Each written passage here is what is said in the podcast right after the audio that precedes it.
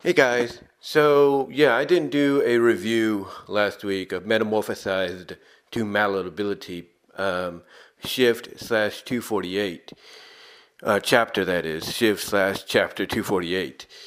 Um, mainly because I was tired working, you know, and of course it was a little colder last week in the evening when you're walking home.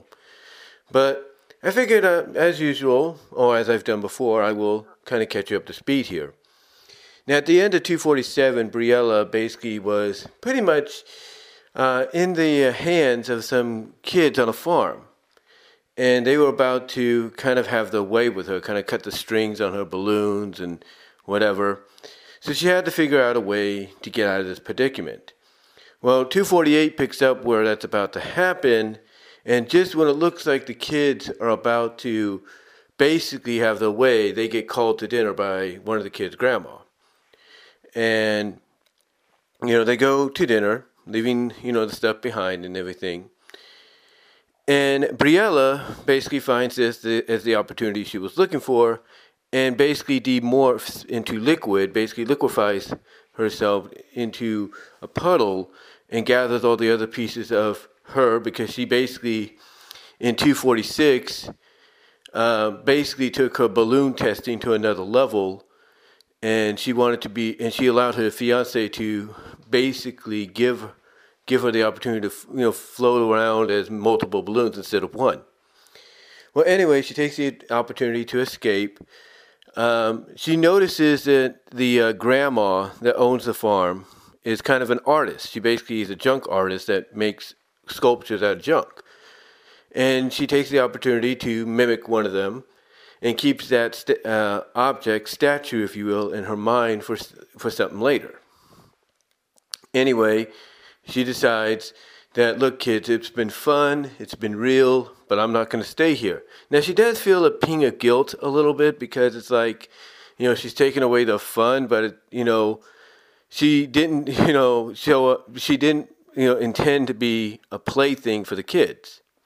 So she basically takes off uh, into the night sky as a sparrow, and as, uh, as a bird-like creature, and that kind of is where you know we end up here in uh, 249, which is called Pocket Dimension Part One. Now, the reason it's called Pocket Dimension Part 1 is because 250, it looks like, is going to be about something more interesting, maybe more intimate. We shall see. Um, anyway, what happens here in Part 1, 1 of 249, the shift chapter, if you will. Uh, she arrives back home. She liquefies down into a puddle to, you know, squeeze through the crack of the door. And she kind of has to like remind herself that the reason things are not kind of like organized as she would normally leave them is because she's not leaving any doppelgangers behind anymore due to what happened previously. So she decided to go up uh, stairs, or at least to the bedroom. I think it's the bedroom's downstairs, to her fiance, and she sees her there, and she de- she decides to have a little fun. You know, she flies towards her in the form of a mosquito, and then she decides to liquefy uh, underneath um, her, uh, belie- uh, around not underneath, but beneath her feet. She starts to liquefy a little bit, crawling up her fiance's body and then basically uh, going under one of these sheets that her fiance is li- lying under, and then basically starts to play with her sensually and, and arousingly by basically allowing parts of her to go seep into her fiance's underwear or panties, whatever you want to call them. Seeping in there, as well as allow parts of her to go into a certain, as uh, Michelle Dezzie Arts describes it, cavern you know, in that area.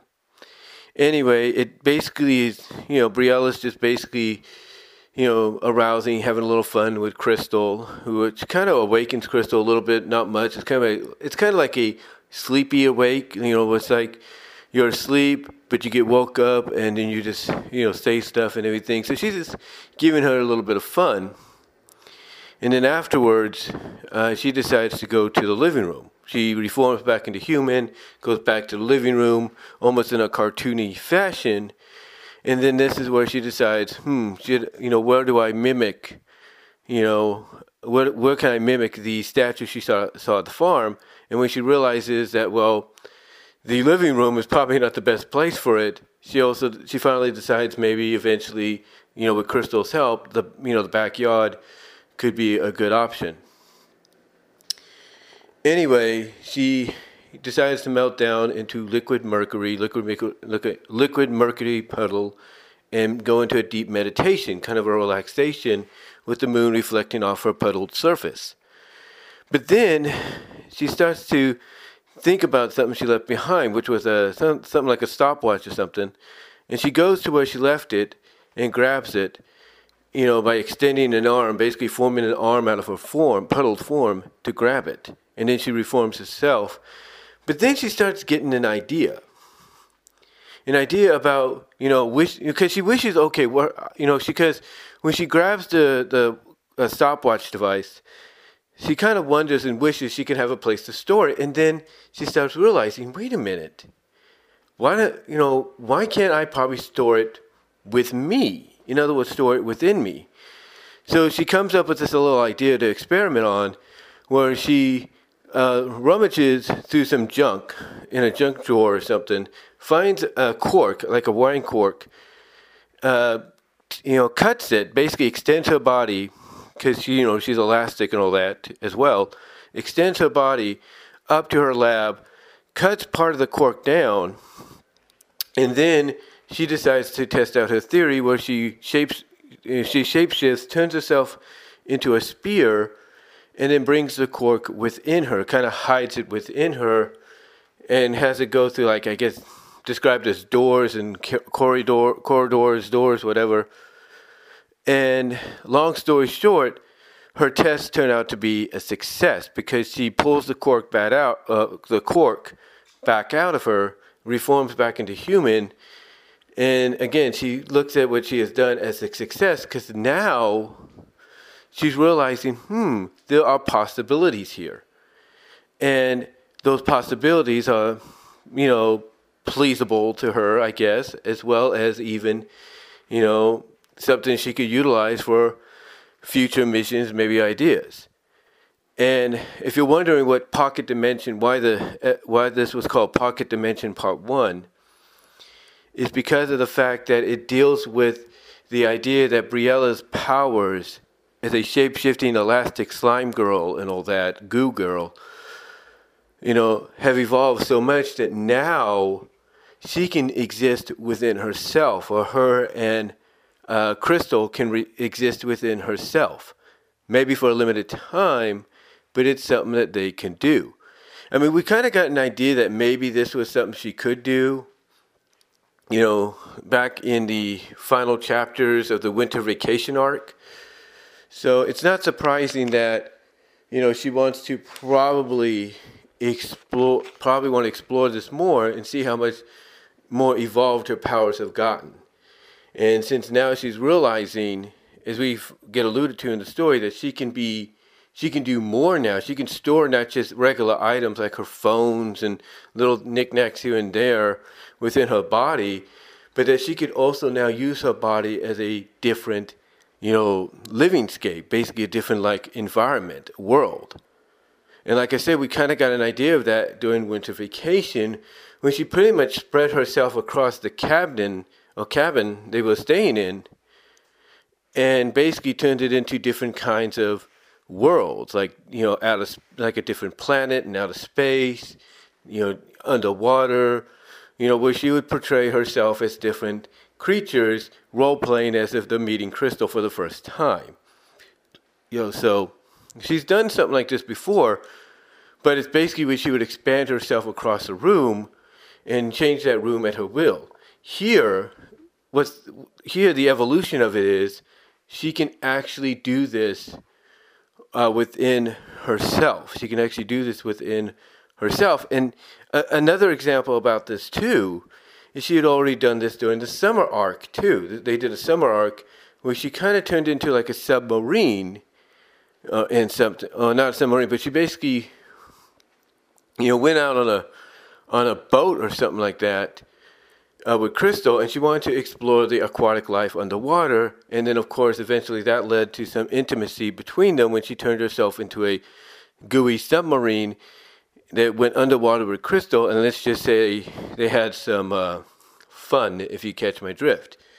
So we kind of got, like I said, we kind of had clues, you know, and everything here and there that something like this was very, very possible but now it looks like Michelle, aka Dezzie Arts, that's D E Z Z I E Arts, what she's doing, honestly, is taking it up to another level to where now Crystal, not Crystal, but Briella can now create in basically an entire different, you know, atmosphere, a different dimension world within herself. So you can only imagine the NFSW like fun she would probably put Crystal through with Briella. You can only imagine that. You know, where Briella and Crystal could really get intimate in ways you know, I'm I'm I'm assuming Crystal probably didn't think were possible now that she be existing with you know, she'd be able to exist within a dimension, within a world created by Briella and not just created because she expands herself across a room or across a boat or something like that and makes it an extension of herself. But instead, it's herself, period. And that sounds really intriguing. And I could definitely see 250 being something like that. Now, we probably do have a Valentine's Day uh, story coming up. Maybe. I'm not really saying we aren't. Uh, but we'll see. We shall see. But yeah, so far, this is an interesting little take because, of course, the title of the chapter slash shift, you know, will catch you off guard a little bit. It will surprise you.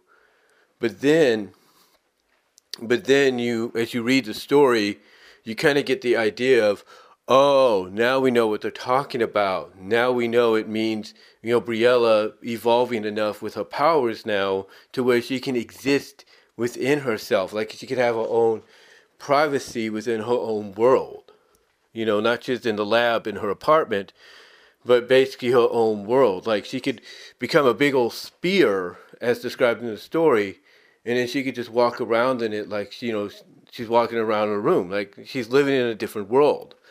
You know, so so yeah, this is a this is uh this is a nice little you know surprise that she's putting in there, and again we can only imagine what she has in store for Briella when she presents it to Crystal and what fun they could potentially have. I mean, we kind of get an idea that, you know, at the beginning uh, of this one, with, you know, Briella doing what she did with Crystal while she's asleep, I think we kind of get the idea that we're leading or uh, heading in that direction, especially with 250 and a potential Valentine's Day story.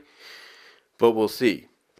We'll see. But overall, I liked it. I liked the little pocket dimension, you know, evolution of Briella's powers. It's like another step and everything. And you know what? When you really think about it, this might even help, as I've su- suspected and felt and believed, this might even help with um, Crystal gaining powers very similar or identical to Briella because of something like this. Now, I'm not saying that's going to happen, but that's just my opinion, because it seems like we get little hints here and there that Crystal wants to have something similar, if not identical. Um, overall, like I said, the story was good. The other one, the previous week, was good. It was just a continue, just a conclusion to the filler story that we had. This is a nice, you know, step in another direction of unexpectedness, and can't wait to see what she has in mind uh, next week. Can't really wait because it, it, to me, that's going to seem really, really interesting to see where she takes it next, in my opinion. But overall, I like it. I like where we, I like where we're going with this, and uh, we'll see what she's got. See what she's got in store. I still stand by. You know, um, some of the things I've said, like I mentioned, I still believe Crystal will have powers or gain powers similar, if not identical, to Briella's. I still think Eilanié, her, you know, Briella's best friend's fiance, Vincent Victor, whatever his name is, I think he has something to do with what's going on, you know, with Genesis and, you know, stuff like that. And maybe we find out Eilanié knows it too, but that's, and that's why she kept, you know, Briella a secret from Victor, from her fiance. Um, so I knew, I know we're to see, we're to, I know, in my opinion, from a speculation standpoint, I know we're to probably find out that he knows something, and that you know Ilani, you know, knows it too, and that's why she is keeping Briella secret, as I mentioned.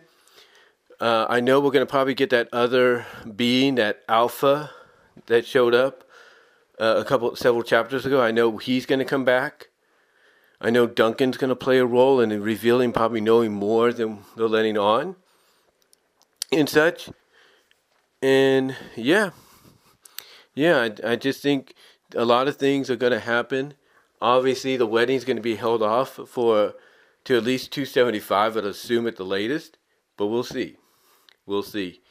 Uh, overall, though, I, I like what she's bringing to the table here, that being Michelle Disney Arts with the story, and cannot wait to see what she has in store next week for 200 for the 250th chapter slash shift. Congratulations on that, Michelle. You know, it's a long time coming. Let's see what you have in store. Maybe it's a Valentine's Day special one off and you continue Pocket Dimension the following week, or maybe you give us two for one in one week. We'll see. But uh, yeah, overall, I enjoyed the story, and that's all I can say, guys. So till next time, I'll talk to y'all later.